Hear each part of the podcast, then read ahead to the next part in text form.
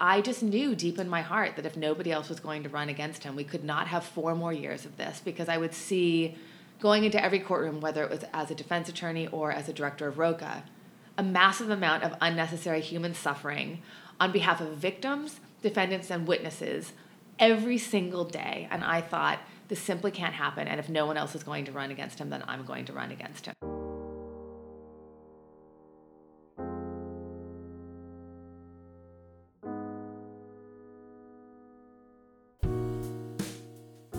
Welcome back to Voir dire Conversations from the Criminal Justice Policy Program at Harvard Law School. We're so excited to have you back for the fall season. We've got a great lineup. Kicking it off this week with a conversation with Shannon McAuliffe, who is a candidate for district attorney here in Suffolk County in Boston. The primaries are on Tuesday, September 4th, so she is in the thick of it. Uh, the primaries basically decide the election here in Massachusetts because pretty much everyone's a Democrat. Shannon was a public defender before going to work for an organization called ROCA, which works with people at really high risk of committing crime. And we're going to talk about her ideas of what a progressive candidate are, what a progressive district attorney looks like, and what her vision for change is. So here's our conversation. Okay, Shannon, thank you so much for having me. It's nice to be in your home overlooking the Moakley Courthouse, so it's just like justice on the mind. Um, let's just start with a with a sort of broad question around what you think it means to be a progressive district attorney. So, we've heard a lot about being progressive in this race from a lot of different candidates, and I think it's really easy to show up when there's an open seat and say all of a sudden I'm progressive. But I really think being a progressive candidate is more than just talk. It's really something that's blended into every decision you've made, all the jobs you've had, and really the choices you've made as a lawyer and what to do with your law degree. So I feel really proud that I can say that I really believe I am truly the progressive candidate because I have been fighting the fight. I've been working for the change I want to see in the system literally since I went to law school in 1993 um, and being a public defender and then being a director at ROCA, you know, I've always really believed that we have to be the change we want to see in the world and the system, and that's what I've done. And I think that's what being progressive is. It's doing the hard thing um, when it's, you know, unpopular. It's being in the fight because it's the right fight, um, not because it's the convenient fight. Can you talk a little bit about the, you mentioned there's sort of a crowded field of quote unquote progressive candidates. Can you just give us a quick characterization of what the field looks like? Sure. So I have four opponents right now running. All four have been prosecutors. Um, all four have been part of this status quo system, part of a scorecard mentality none have done anything in their past prosecuting to realize the values they now espouse.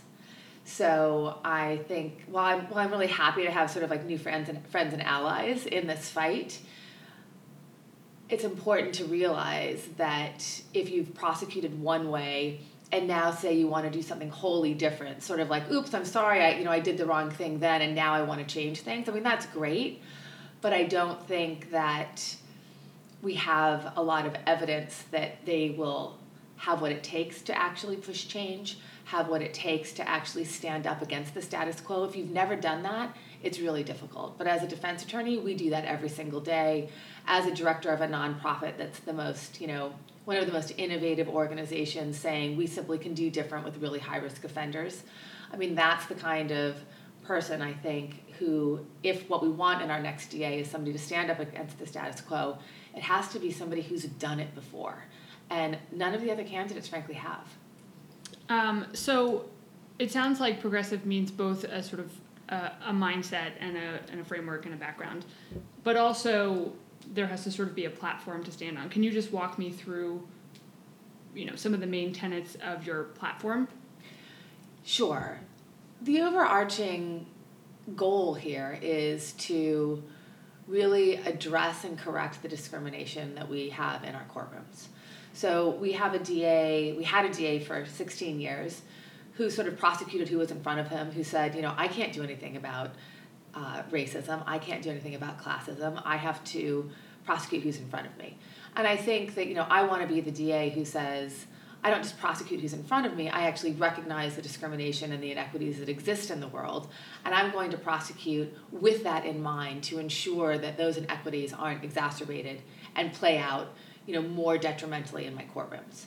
So if we're talking about discrimination in our courtrooms where people get a different result based on skin color, income, and zip code, then it's really about how do we reform every single pressure point to ensure that we are really eliminating the discrimination that we've seen happen, you know, day in and day out for decades and decades, which is why we're in the place that we're in with deep racial disparities. So if it's from, you know, not accepting charges that look like they are racially based, um, not accepting charges that wouldn't happen if somebody had money as opposed to um, being poor, not asking for high bails for people who are poor, um, offering diversion to everyone, ensuring that we're not overcharging because the people who are overcharged are usually black, brown, and poor and or poor.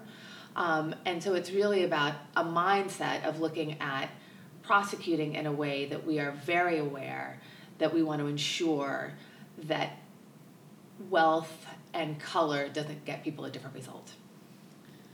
So that seems to require a great deal of cultural change. If you're if if you're talking about mindset and and using the discretion in the DA's office in a different way, can you talk a little bit about like how you envision going about changing the culture of the DA's office? Sure. So I've done I did this at Roca. Uh, Roca is a nonprofit that helps really high risk young men and young moms get to the things that will help them turn away from crime. So when I started in Roca Chelsea, my job was to turn around a really young, sort of underperforming team into a higher performing team, which I did. And then when I went to Roca Boston, my job was to really reinvigorate a site that had a tragic murder on it. Um, and really all work had virtually stopped and I had to determine how I was going to go in and actually say, listen, we're going to keep doing this work. And I did it with great success. So I think it's important to realize that sort of my brand right now is going in and changing culture. And if we can, at Roca and my job there, really help the highest risk young men who've never even considered change change, I think I have the best chance of helping prosecutors actually change their mindset. So right now the values that have been laid down for prosecutors are you know win at all costs. It's really a scorecard mentality. Even though they don't want to think that it is it, it just is um, in every single courtroom in suffolk county every single day. So it's really about how do we set different values. And so instead of the value of winning or convicting if the value is safety at all points then a DA is going to have to actually think about how they prosecute to ensure that this person in front of them, whom they're prosecuting, is will be less likely and not more likely to commit crime in year, year one, year two, and year three. And so that's going to require DAs to really think outside the box.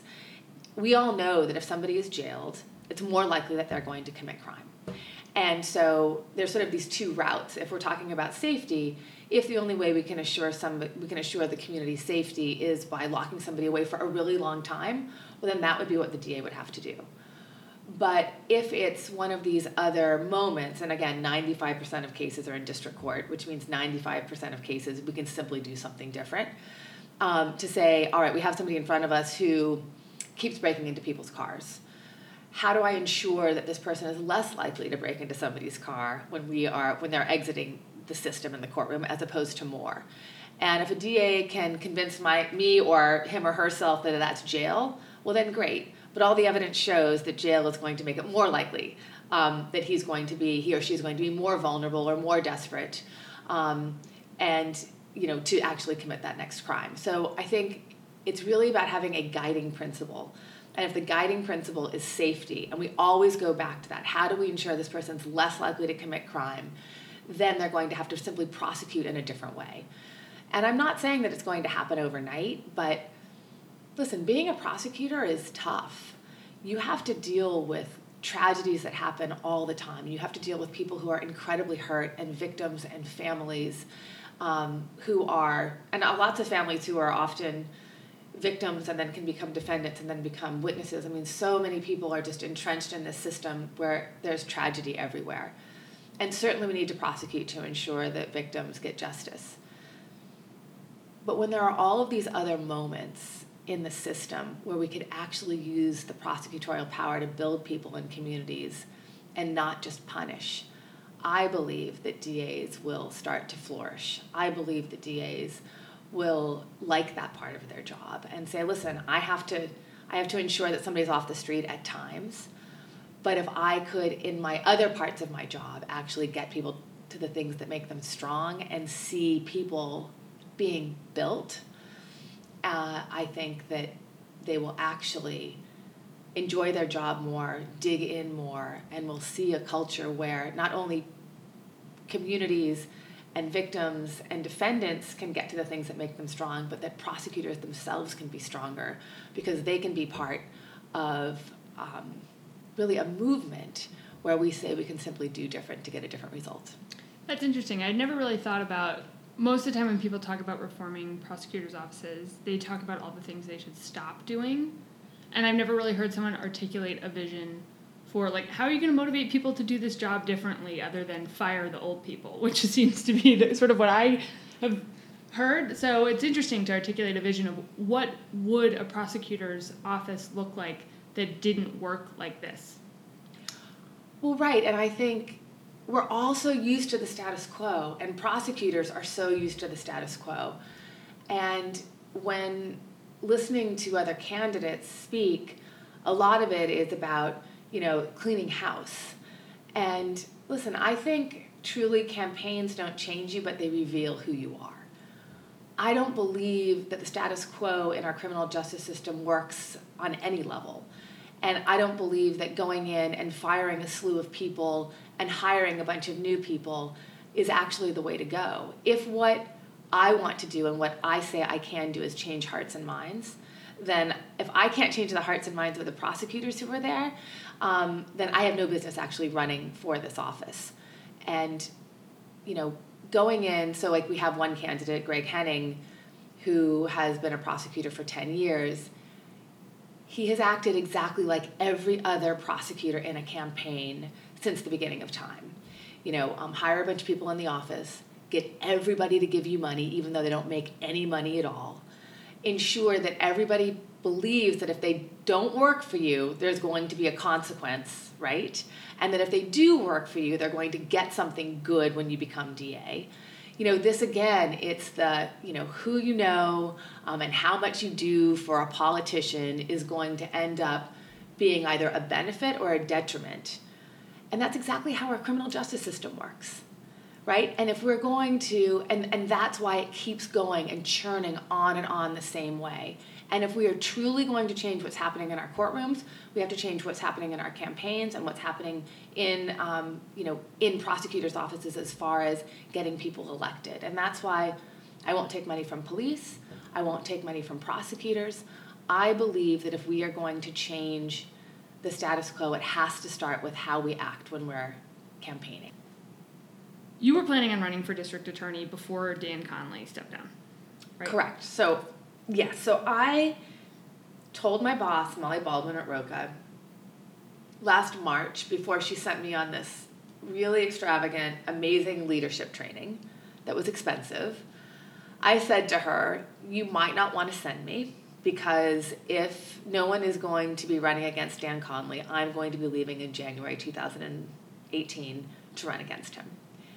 And, you know, she sort of said, like, well, thank you for telling me but also sort of thought like that was the most ridiculous thing anybody had ever heard. Uh, because you know everybody again this is where the status quo keeps us all so stuck. You know how could you run against a 16 year incumbent? That never happens in massachusetts. Do you know how much money he has? How would you ever raise this money? I mean this is molly baldwin is the most fierce change maker i have ever seen much less worked for. And even she was telling me how impossible this would be and I just knew deep in my heart that if nobody else was going to run against him, we could not have four more years of this because I would see going into every courtroom, whether it was as a defense attorney or as a director of ROCA, a massive amount of unnecessary human suffering on behalf of victims, defendants, and witnesses every single day. And I thought, this simply can't happen. And if no one else is going to run against him, then I'm going to run against him. So I geared up. I left Roca on January 21st. Um, in the beginning of February, a reporter called Conley's office and said, I'm breaking that Shannon McAuliffe is running tomorrow. Is he still running? And a senior advisor said yes, and then said, Oh, let me let me let me just check.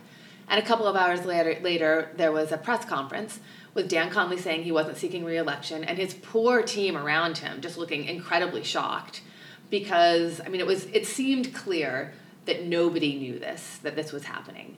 Um, but again, that just goes it just exemplifies the culture and it being a scorecard.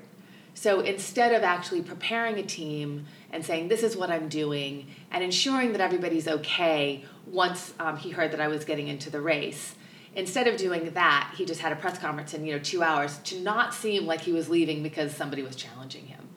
And again, that's just these are the values that have been set for all of these prosecutors, and I think it's woefully inadequate and it needs to change. Yeah. Um, so in a world where Dan Conley didn't step down, I feel like there would be a lot fewer people in this race. Does I think there would be I think there would only be me in this race, right. right? Because when I got into this race against Dan Conley, Greg was happily working for him and never would have never would have challenged him based on loyalty again status quo. Rachael Rollins was applying for my job at Roca Boston and I was helping her get it. Evandro Carvalho was in another race in the state senate and uh, Linda Champion was, you know, practicing housing law. So no, it didn't seem like any of the other current candidates had any plans on running against Dan Conley. So do you worry a little bit? I feel like there's been a big push this year in particular to bring progressive candidates or reform-minded candidates into a rate into races across the country and in Massachusetts. I feel like the ACLU has been working on this. Do you worry that the folks who are talking reform are going to split the ticket against, you know, a Greg Henning who's more of like an old line prosecutor? Yes. I mean, um, of course. What I can say is that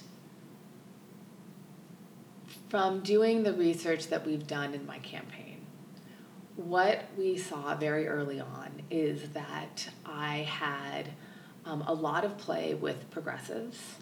I had, and I also had a lot of play with people who would traditionally be Greg Henning voters.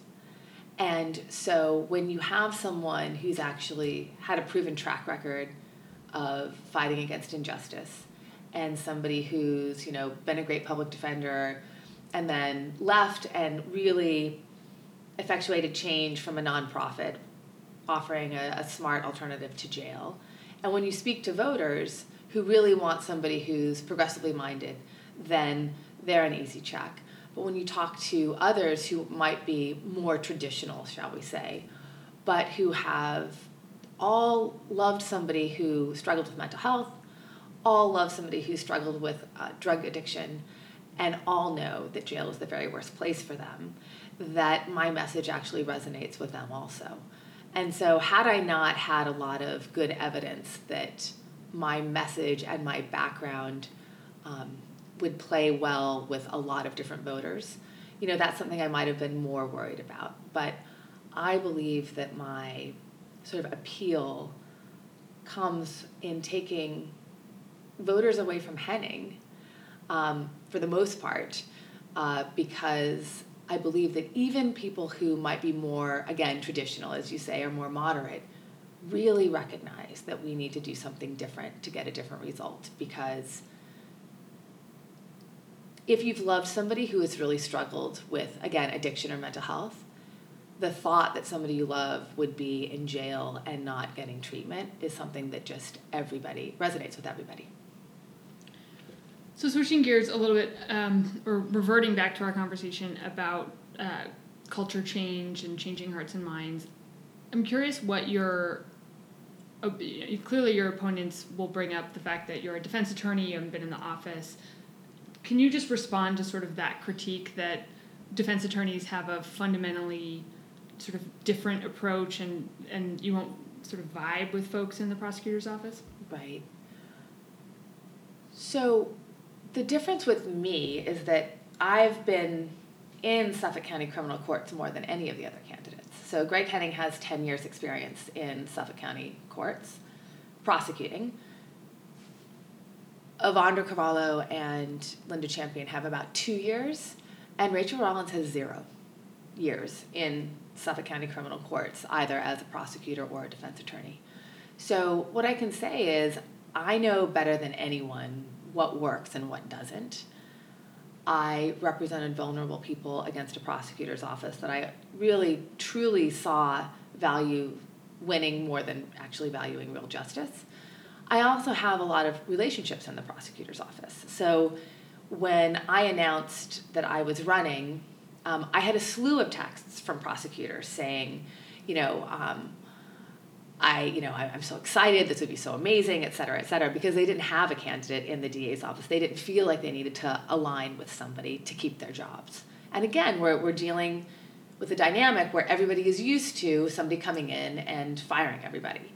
So I have good relationships in the DA's office. I feel like I have a really good sort of beat on who people are and what their strengths are and what their weaknesses are.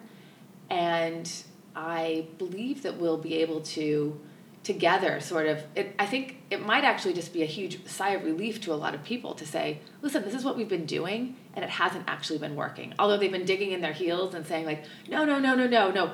I think it's okay. I don't think what we're doing is you know um, is particularly racist or classist even though all of the evidence around us shows that it is. You just have to walk into any courtroom to see who's being prosecuted and who's being victimized frankly.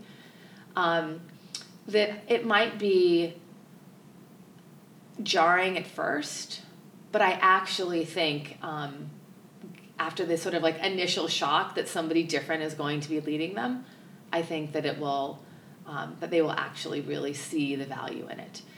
We have Larry Krasner in Philadelphia, who you know not only was a defense attorney forever, but sued the police over and over again, and I know he went in and did actually fire a bunch of people. Um, but if you can have a DA who has, you know, a kinder and sort of gentler approach with how we get people to change and applies that to the office, I think this is something where, listen, everybody wants to be their best self. Everybody wants to be part of building things and people.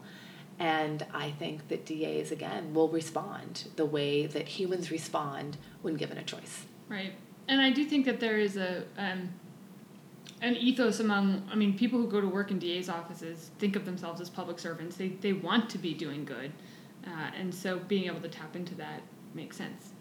Absolutely, and if but if you've been taught that the way you're good is to be tough on crime, quote unquote, and you know ignoring all of the evidence to the contrary that being smart on crime actually gets us more safety, um, then I think really setting a, a value and a goal that's based in reality and based in evidence um, is something that will just help everybody in the DA's office as opposed to hinder them. So ROCA is sort of a, a notorious isn't the right word, a famously innovative organization. Can you talk a little bit about your work for ROCA and what you see carrying over? I know you talked a little bit about sort of transformational uh, change at the individual and cultural level. But are there other things that ROCA does or, or sort of specializes in that you think you'd yeah. be able to carry forward? Yeah, so a lot of people know what ROCA is, a lot of people don't. But so in a nutshell, it's a, it's a nonprofit that engages those young emerging adults who are not ready, willing, or able to change. So there are tons of programs if somebody's like, hey, I want to change, but I, I, I just need some help doing it, and they, they can show up at a program. ROCA is really for people who can't show up, don't know how to show up, um, what they do is actually working for them. They've never actually considered change. So, in a lot of ways, they can be um, some of the most dangerous people that we have because they haven't really thought about another option, or, nor have they it ever been sort of presented to them. So, at ROCA, we relentlessly engage young people to build relationships and then use those relationships to sort of say, hey, do you want something different in your life? And then take them through the process of change from pre contemplation, which is never thinking about it, to contemplating, to planning, to acting, and then sustaining. It's a four year program. And after two years, 80% have no arrest for any new offense. So it works. It's set the standard in the state and the nation for reducing recidivism and interrupting poverty. Uh, it's hard, gritty work, but and it, you don't see change immediately. That's why we measure after two years.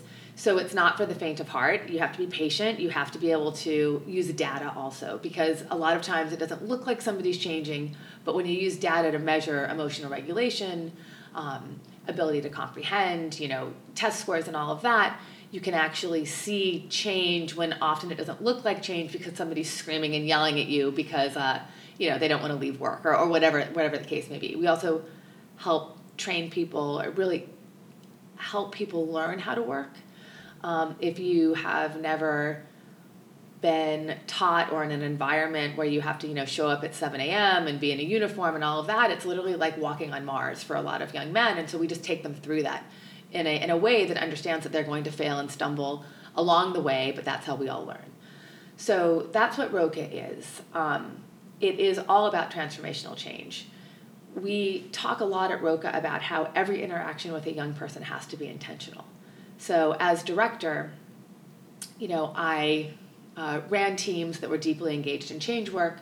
In Roca Boston, we serviced over 200 really high risk young men, and I had to really arrange and sort of control for the environment because there are so many different gangs and so many different affiliations that we had to really adapt our already evidence based model to a new entire system. So, on one hand, I think as DA really trying to divert more people, it's going to take somebody who's very mindful of who can be where um, and ensure that people aren't going to cross where they would have safety issues because a lot of times people don't go to school or they don't go to work or they don't go to this program because it's simply not safe for them. So that's one carryover from ROCA. The other is that the way that we interact with young people is how we interact as management. So we would have you know very intense management meetings and we'd sit in a circle like we do with young men and we'd have a talking piece right? And sort of talk about what's really hard and what's challenging us and where we think we're failing and where we, th- where we think we're doing well. So it's about really being transparent with each other and with our jobs and our struggles so that we can bind together and move forward through really hard mucky areas um, together. But you know this is about fundamentally being different in management and in what we do. And not saying you know i have all of the answers but rather saying this is what i think i can do. This is these are sort of my fears and where i think um, i haven't done so well. And listening to other people in management say the same thing so that we can help each other and bind together and actually go forward to do something that is you know really hard work. I mean going through and moving through uncharted territory is tough and you have to figure out how in management you bind people together to be really strong enough to do that. So that's sort of a second part i think at roca. And then a th- the third part is at roca we really intervene in young men's lives to help them change. But as director i intervened in the system to help the system change which means that I had point people in the police department, point people in prosecutor, the prosecutor's office, point people in probation and the judiciary and with every step, I would just say, like, listen, we are going to do something different and how are you going to help me do it? And so i became really good at helping people move through the change process even in the system. So is there anything i have not asked you about that you think is important to talk about or important to know about your campaign or candidacy? I get asked this question and it's so hard to uh, to figure out at the time what what the really important thing is. I mean, I think that you know we've had in the past forty years three men who have been DAs uh, for two to four terms. We had Newman Flanagan, uh, Ralph Martin, who was you know thirty nine and supposedly going to be this reform candidate, but not a lot changed with the way that people were being prosecuted, and then Dan Conley So we've seen a drop in crime across the nation. I don't think that at all has anything to do with there being new and innovative ways that have that of prosecuting that has actually resulted in that, which is I think what this prosecutor's office is trying to say now. Um, but I don't have an interest. I think the most important thing about me is I never wanted to be DA because, you know, this is my dream. I want to be DA for my own value. I saw a need in the world for change, and I saw that nobody else was stepping up to the plate to fill that need. And so I left my job, I left my life, which I really loved, frankly, to get into a race that has been, you know, hard and difficult. I've had to navigate, you know, sort of being a politician, which isn't my thing. Um, you know, I've always been the one who's sort of like been in the corner working as hard as possible to try to get, you know, the result that I wanted that I thought was most just. And I had bosses that said, you know, you should go out to lunch with the city councilor and you should meet this person and that person. And I was always just too damn busy to go do that.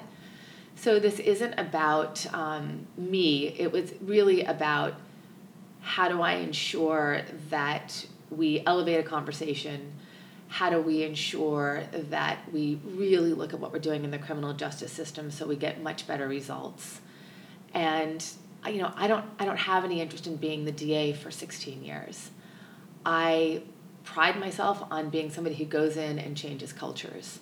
I'm good at it. I learned I learned how to do it at the Kennedy School of Government after I left law. I did it in Roca Chelsea, I did it in Roca Boston with great success and that's what I want to do here. I also think it's really important to train the next generation to come in and take over. If there was somebody else who I thought was, you know, frankly, um, much better suited for this, uh, I would I would try to find them to run for this job. Um, but again, when nobody else was willing to step up to the plate, I really looked in the mirror and said, I'm willing to give up sort of my whole life to do this. And uh, no matter what the decision is on September 4th, I don't regret it. We don't have an incumbent, which is incredibly important in Massachusetts because even though it seems like it would be easier to run against, you know, the old versus the new, incumbents are traditionally really hard to get out of office, especially here. And, uh, you know, when I lay my head down at night, I'm really proud of the journey that I've taken and the conversation that's happening right now, which I never thought I'd see in my in my life, especially when I started as a new public defender. And I think that uh, voters are smart. And listen, whatever the result is, I'll still be in this fight um, because I've been in the fight since you know 1993. So I feel really privileged to be in this position, and um, it's just been a great ride. So because this is uh, for people who are not just Boston residents, but people who are interested in criminal justice reform. And there has been this wave of progressive prosecutors, however people choose to define that. Mm-hmm. What advice would you have for someone who's thinking about, like, who's sitting where you were, let's say November or January of last year, thing like, something needs to change and I might have to be the one that steps up to do this? Call me. um, I wish I wish I knew so much more than I knew when I started. In a lot of ways, I think I was I was um, really naive about what this took and what the political and how important the political machine is. But no matter how unlikely it seems, and again, I tell you, when I was a public defender, it would have been if somebody said that a public defender could run for DA and be a very serious contender everybody would have just laughed out loud. And, um, but you know, change, un- unless you take a, a giant risk, change simply won't happen. And if we all knew the end of the story and we could write it, then um, life would be certainly much less interesting, right? But you know, there's no way that you you simply just have to test these things to see um, if they'll gain any traction. And I didn't know when I got in the race if people would just laugh me out of it, but literally, when a reporter called Dan Conley, there was a press conference two hours later that he wasn't seeking reelection. So you don't know, you know, the power of putting your hat in the ring um, can have a lot of, you can affect change in a lot of different ways. Uh, and I keep thinking of, you know, Obama saying that I think his very first election, I mean, he lost dismally. And it was only a few years, actually, I think, maybe four or six before he became president. So you just never know what the path is, and we're all better for trying. And a lot of times we, you know, we say to defendants, and we would say young men at Roca, you know, like, oh, just take this chance and just do it, and you know, all of that. And I think we have to really model uh, what we're telling other people to do. You know, if you want to take another path, then uh, we have to be strong enough to do it ourselves before we tell other people in the system to do it. Great. Well, I will leave it at that. Thank you so much for taking the time. I know that this was hard to squeeze in in a very busy week. Yeah, no, thanks so much. Okay, thanks so much for listening. Um, if you want to learn more, you can go to mcauliffeforda.com. And if you're interested in the race more broadly, you can check out the ACLU of Massachusetts has a great program called What a Difference a DA Makes, and they have scorecards or questionnaires from all of the candidates if you want to learn more about the race. I know that Shannon's team is looking for folks to volunteer on election day, and I'm sure the other candidates are as well, so try to get out and get involved with your with your local politics. Uh, other than that, thank you so much to Poddington Bear for composing our theme music and to Brooke Hopkins and Anna White for their continued support of this podcast. Thanks.